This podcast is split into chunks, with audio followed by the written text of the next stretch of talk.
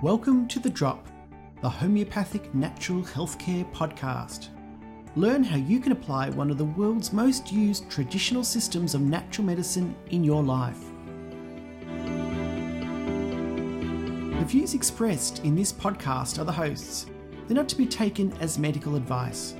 All listeners are urged to seek advice from a qualified healthcare professional for diagnosis and answers to their medical questions. Welcome to The Drop. This episode is about staying healthy in the cooler months. I'm David Horbinschild. And I'm Celeste Salter. We're both homeopaths with a keen interest in helping people stay healthy. We certainly are. Celeste, how's the weather in your part of the world? Well, David, I live up in the mountains and it's been very exciting up here. We've had wind, we've had rain, we've had sun. 4 seasons in a day is pretty much well what's going on at the moment. Temperature drops 10, 20 degrees in the space of a few hours, that kind of thing. What about where you are? It's been a bit like that. Definitely in autumn, it was ups and downs and people were getting all sorts of sniffles and colds and things like that. More recently, it's been chilly down here. I'm in Victoria and this weekend when we're recording this, we're expected to get some pretty nasty southerlies. And I know people around me haven't been feeling so good with the change in weather. And actually, the changing of weather, the ups and downs, is a bit of a trigger for people, isn't it? It certainly is. It's very it's one of those things that seems to really push our resilience. And if we're a little bit less than resilient, we can easily fall into sickness, I think. I think so too. The up and downs are hard to get used to. But I also know people who seem to love this time of year, which got me thinking about how different weather people seem to be adapted to, or they have weather where they just feel healthier in, or, you know, it doesn't affect them, whereas with other people, it really affects them, in fact, weakens them and makes them more susceptible. No, I totally agree with that. I know some people who live in Queensland and they desperately don't want to ever cross the border because it gets too cold for them. And then there's people like me that love living in the mountains and love the cold. Oh, there you go. So we're all different, yeah. which is I guess a good segue into homeopathy, where homeopathy, we take that look of an individual, don't we? We have a very individualistic view of a person where we I guess recognise that everybody is different and everybody has different susceptibilities. Yeah, they do. And we have different bodies too. I mean, you probably know people, David, that are inherently cold. Like they feel cold on the inside quite a lot. And that's irrelevant to the external temperature that's going on around them. Or they may feel hot all of the time on the inside. Likewise, not really affected by the external temperature. So that, for example, they might be feeling hot on the inside and it's cold on the outside or cold outdoors, but they don't feel cooler in themselves because of being in a colder environment. Oh, absolutely. In homeopathy, I guess we call them the thermals, don't we? Where even though, you know, we're all meant to run, you know, between, I guess, a certain temperature range, our perception of do we feel hot or do we feel chilly is different. And that could be due to lots of different things, but it's also very individual and very useful when developing a treatment plan in homeopathy. Yeah, it totally is. I think an interesting question, Celeste, that people ask is, why do we get ill during winter? And I have a feeling it has something to do with susceptibility. What do you think? I think that it does, David. I think when we look at ourselves as a whole system, we in ourselves know where our weak spots are if we're looking really thoroughly. So, for example, if I just use a small analogy, you might have a physical weakness, like not very well developed muscles.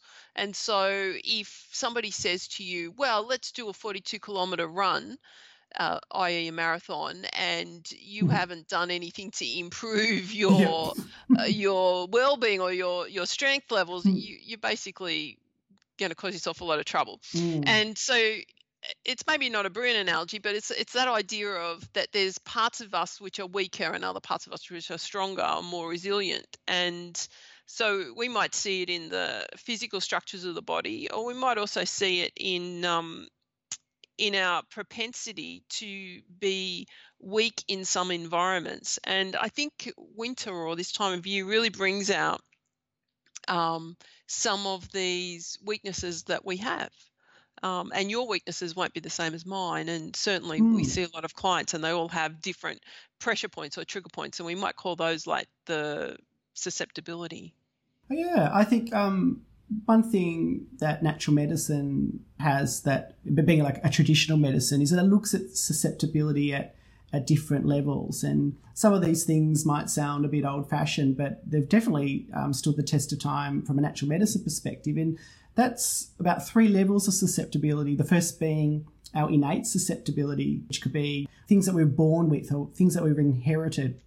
The developed susceptibility being the second, such as lifestyle, what we've been eating, any life events, stresses, even relationships, occupation, past health challenges, or even like toxins and things like that from the environment can be something which increases our susceptibility over time. And I think the last is seasonal susceptibility. So the influence, as we were talking earlier, of the changing weather and just increased exposure to pathogens, like circulating with other people indoors in the winter period. We're just more exposed to these communicable diseases. Yeah, that's true. And I'd like to talk a little bit more about the seasonal or the transitional susceptibility that comes, because there is a period of time where different pathogens have their moments of expansion and contraction. I'm thinking of like we hear a lot about epidemics. They kind of they have a start, a middle, and an end. They're not the epidemic is not constant. Even if you remember most recently a year ago about the Ebola outbreak, even the term outbreak is indicating something is arising and we can become affected by it. Hopefully not in Australia with Ebola, but that kind of period that there's a beginning, an active phase and a decrease phase. It is like that, isn't it? It's almost like they have their own season, isn't it? It's sort of they have their peaks and troughs. And I guess like part of that is that like you take Ebola, it's in the tropics, isn't it? It needs certain or it prefers certain conditions to thrive. And I guess that's also with just the seasonal illnesses that we can be prone to. They also have conditions which kind of help them spread, but also conditions which can definitely stop them as well. Yeah, it's Halt them in their tracks. Yeah.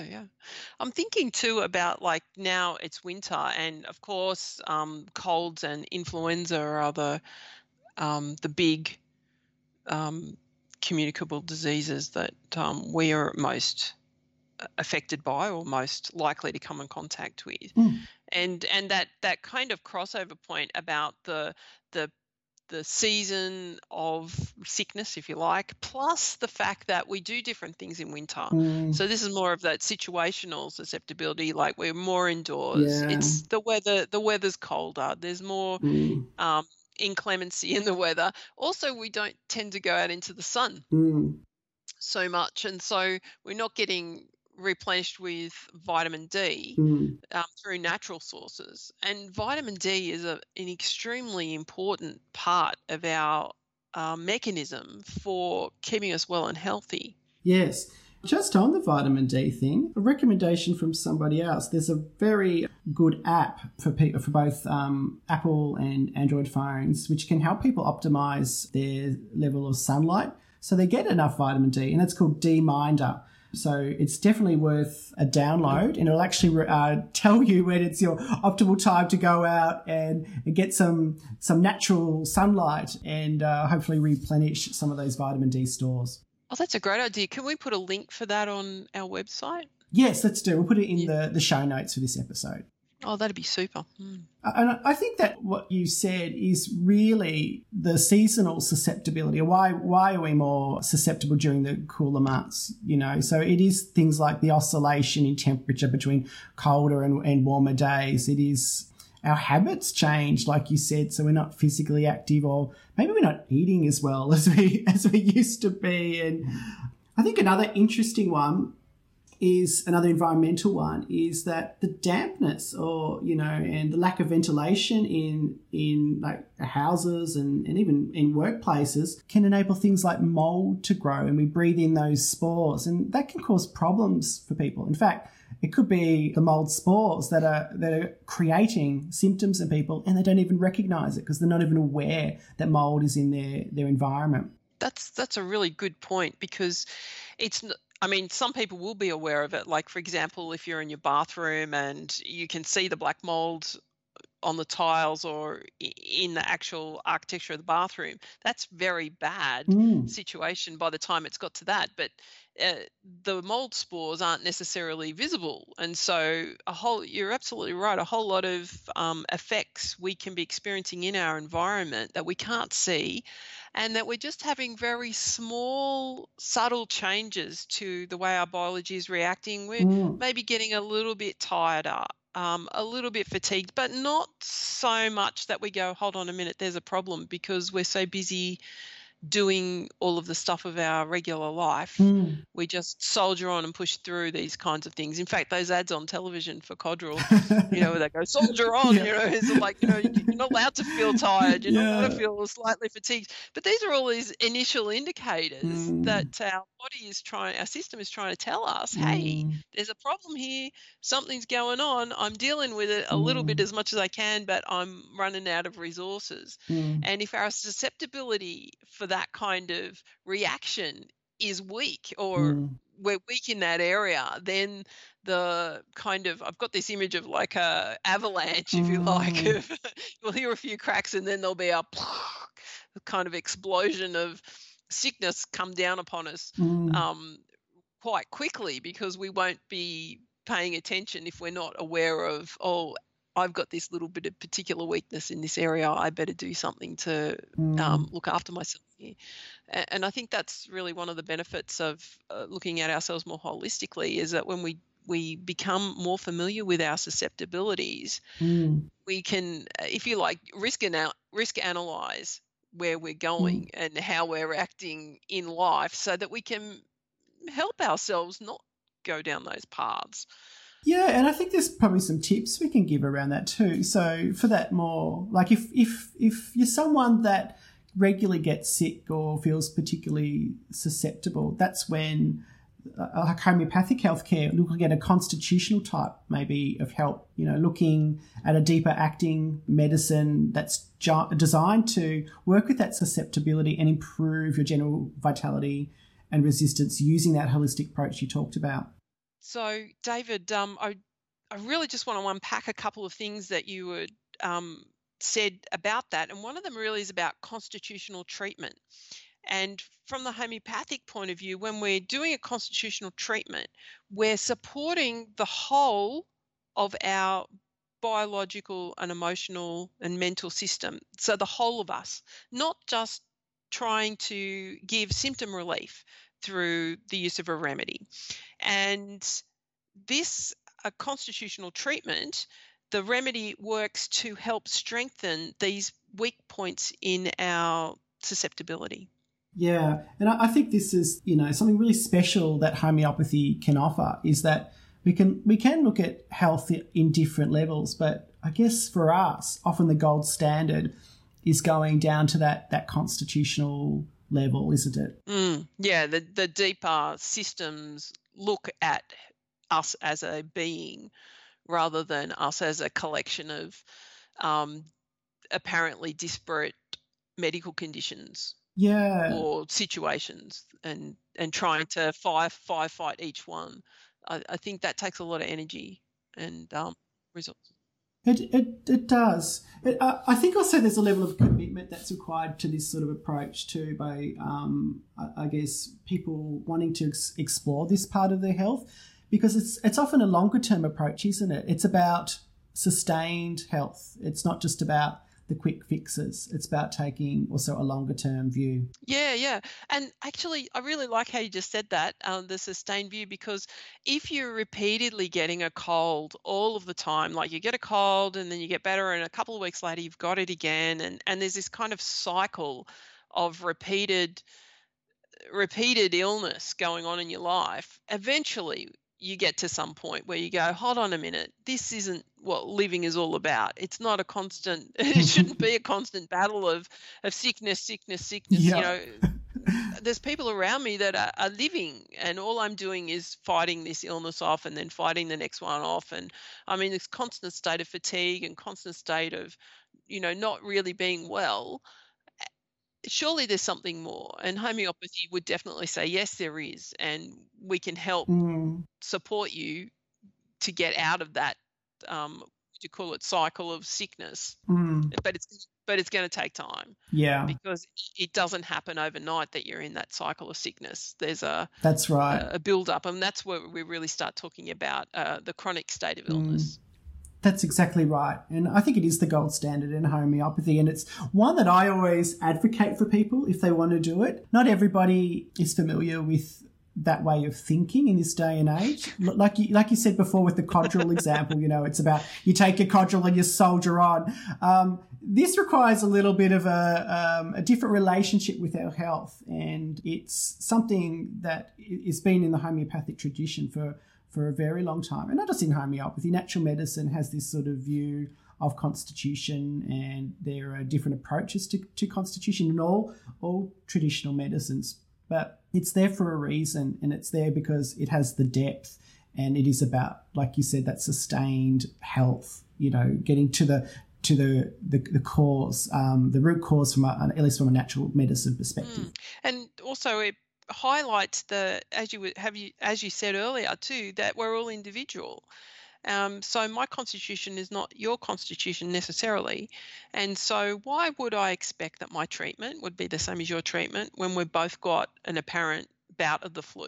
Yes.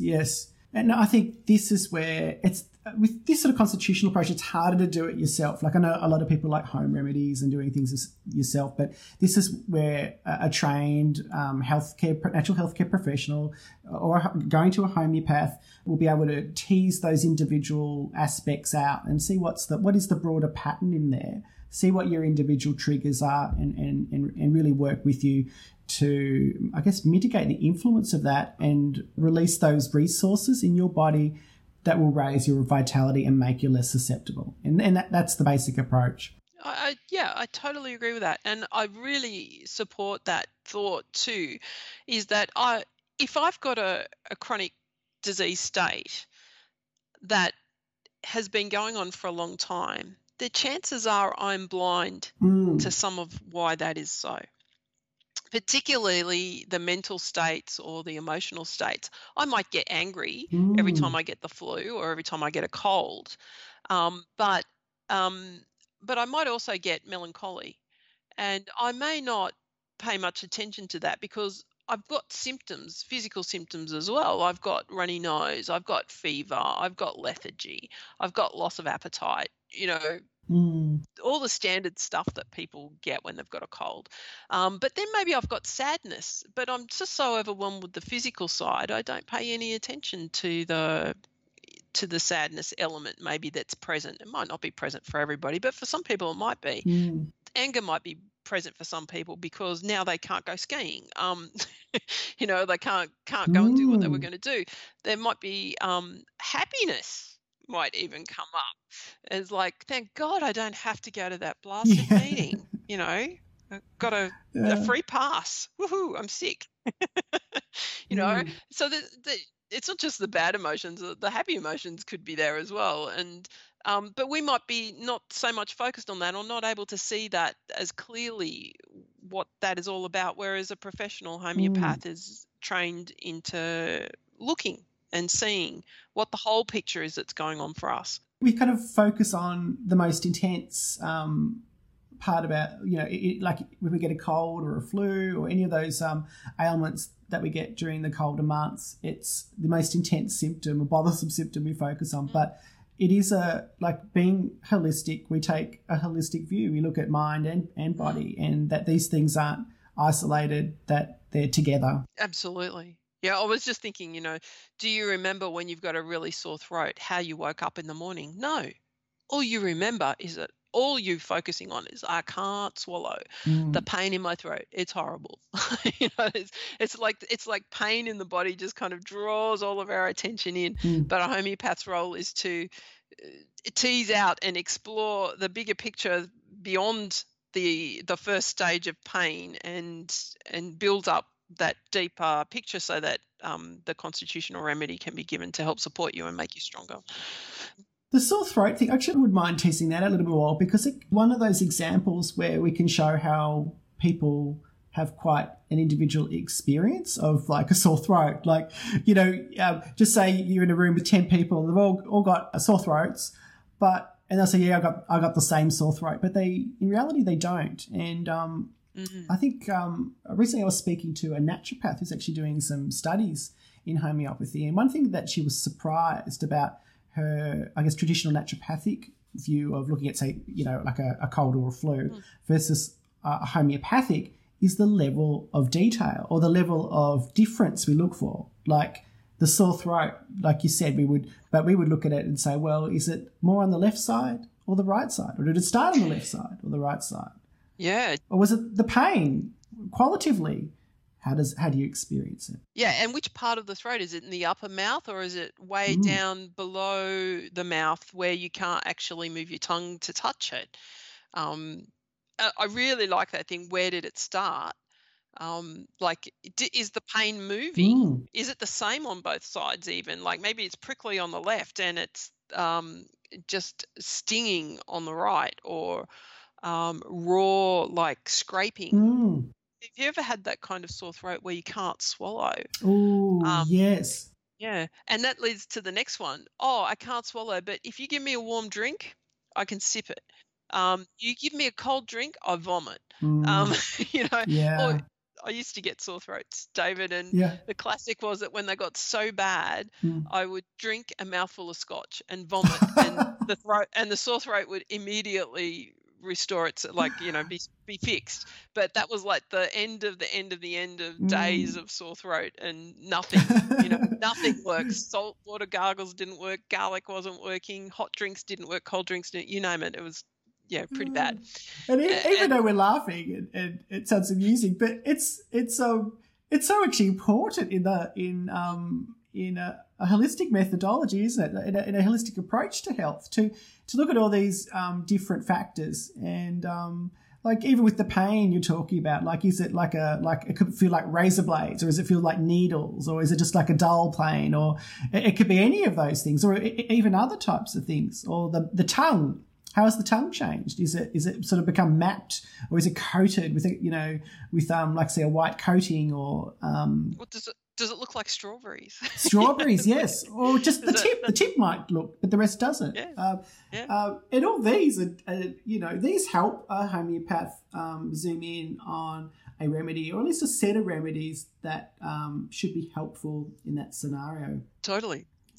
I think the other type of susceptibility I wouldn't mind talking about. So we talked about the constitutional one, which is, as you define it, it's sort of, you know, it's your innate, or how you're born into the world, where your weaknesses and strengths are, and those things can be triggered off during changes of weather or more stressful times. But another type of susceptibility is particularly it's interesting. Like if you've already had a strong constitution, but maybe over time through life events or other external stresses or toxins and other challenges, that sort of stuff, that there's an increased susceptibility. It's sort of like it's something that's developed over time.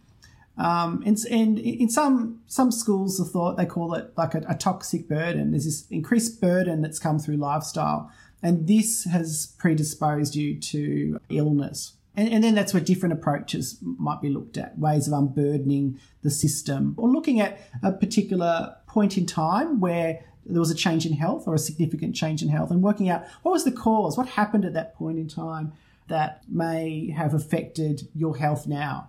That's so good, David, that whole concept of that timeline of our experience, and that there being some major moments where something significant has happened, and from that point on, things have changed for us. There's some big life moments like that, and I think for women, having children is even though it's a good event, it's still a moment of significant pressure and change on the body and change from that point onwards. It's like you don't expect that you go back to everything how it was before you gave birth. And but it's for all of us there are moments in time, and I'm reminded particularly about one client who remembered had been trying for years and years and years. This is in light of that toxic burden you were just talking about. Was a natural health practitioner herself, and had been doing countless numbers of treatments over the years to help this deeper underlying health state. And when we talked, she went right back to the age of 10 with her and her sister in a dental surgery, and this is way back in the early 60s. And they'd given them a fluoride treatment because at that time fluoride wasn't necessarily in water, in town water supplies or whatever, and they'd given a very intense dose of fluoride, like tablets, not on the teeth, but internal ingestion dose of fluoride. And she said from that moment on, when she went back and reflected on it, from that moment on, she knew her sister and her were different in their way they behaved, in their characteristics. And she said something happened then because of this moment in time. And so then we were able to focus our treatment on looking at that toxic load, even though it had happened 50 years ago. So there's this kind of relevance to exploring major moments where something has happened. Accidents can be another place where these things happen, but it can also be because of a treatment, or well-intentioned, or the best treatment at the time that was given. So it's not a judgment that the treatments were necessarily right or wrong at the time, but we always at any given time do what we think is the best thing. So it's sort of like it's really clear cut, isn't it? It's sort of one significant event or exposure or trauma, and then from that point on, health had never been fully reclaimed. Or it could be one particularly nasty illness and not fully recuperating from. And at other times it's more the sustained or long-term impact of a stressor in the environment. Or another one, which I think is sort of a very modern type of developed susceptibility, is really not living in sync anymore with our environment. Like, how many people are having problems sleeping because at night time they've got their phones in their beds with them, and they're exposed to that, the harsh blue light, mucking with the circadian rhythms and things like that. Or as you said with the Codral ad, which is quite interesting, isn't it? About it kind of says like you can't get sick, and you can't have any time to repair. You have to be always in high gear, and you have to be constantly working and that sort of stuff. And I think actually another topic we could do in a future episode is actually around convalescence. There was this lost art, I think, of convalescence, where people, when they got sick, they took the proper amount of time to recover properly, and then get back to their lives. But we don't tend to do that anymore. We don't, and we don't even have convalescent hospitals anymore. So no, there used to be a whole system of this kind of support in our society, and it's not there. And it was there for a reason, and one of those reasons is that the body needed time to recuperate. Yeah, it's quite. It needs time to recuperate. It does. And this is the natural health perspective, isn't it? It's actually looking at what we need naturally, how the natural cycle, living in natural cycles, and also allowing our body to fulfill its natural cycles. And when we work against that, that's when problems occur. And I guess this sort of develops susceptibility. Like we have our ways to also help naturally, create some relief from those, and hopefully reclaim some health. Yeah, it's true. And I think it's fair to say that in homeopathic practice, we've talked a bit about the constitutional prescribing, but there is acute prescribing. By that I mean that, if there is a really strong symptom that is completely overbearing and overpowering, remedies can be used to help alleviate the pain and suffering that we're experiencing at that time. So, for example, we talked a lot about a sore throat. There are remedies that can be given to help with those razor blade pains, pains on the left, feeling of choking in the throat, not being able to swallow, or feeling better from eating food, for example, even though the throat is so bad and you can't drink, but you can eat food and that provides relief. So there are remedies for all these kinds of relief situations, but even homeopathically, repeating the remedy over and over and over again is indicating that there's a deeper problem, and the symptoms would be better served by looking more deeply into the constitutional state.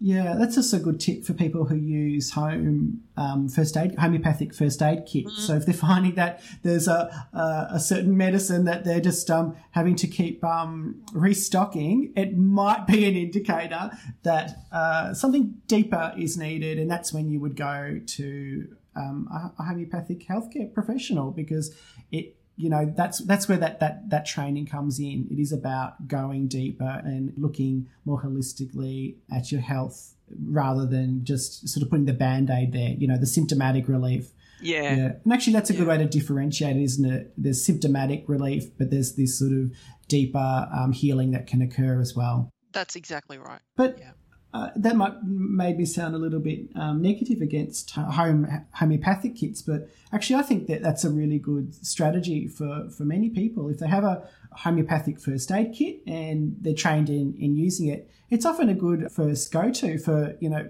basic situations, and can provide relief naturally and just support the body through, you know, these seasonal illnesses that we get and other things as well.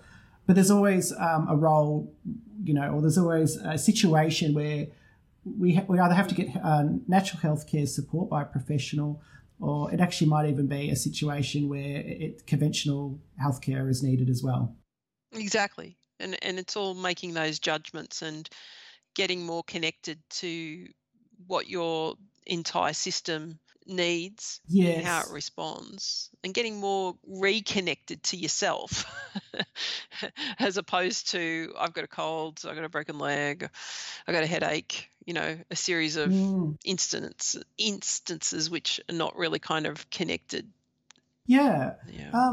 Just on the first aid kit, I've got an infographic I could add to the show notes which lists at least some of the top first aid or homeopathic first aid remedies I recommend in a winter well kit. If that interests people, they can find that in the show notes. That's a great idea, David. Thank you. That might be it for this episode. What do you think? I think so, and I really like your idea of focusing on convalescence. Yeah.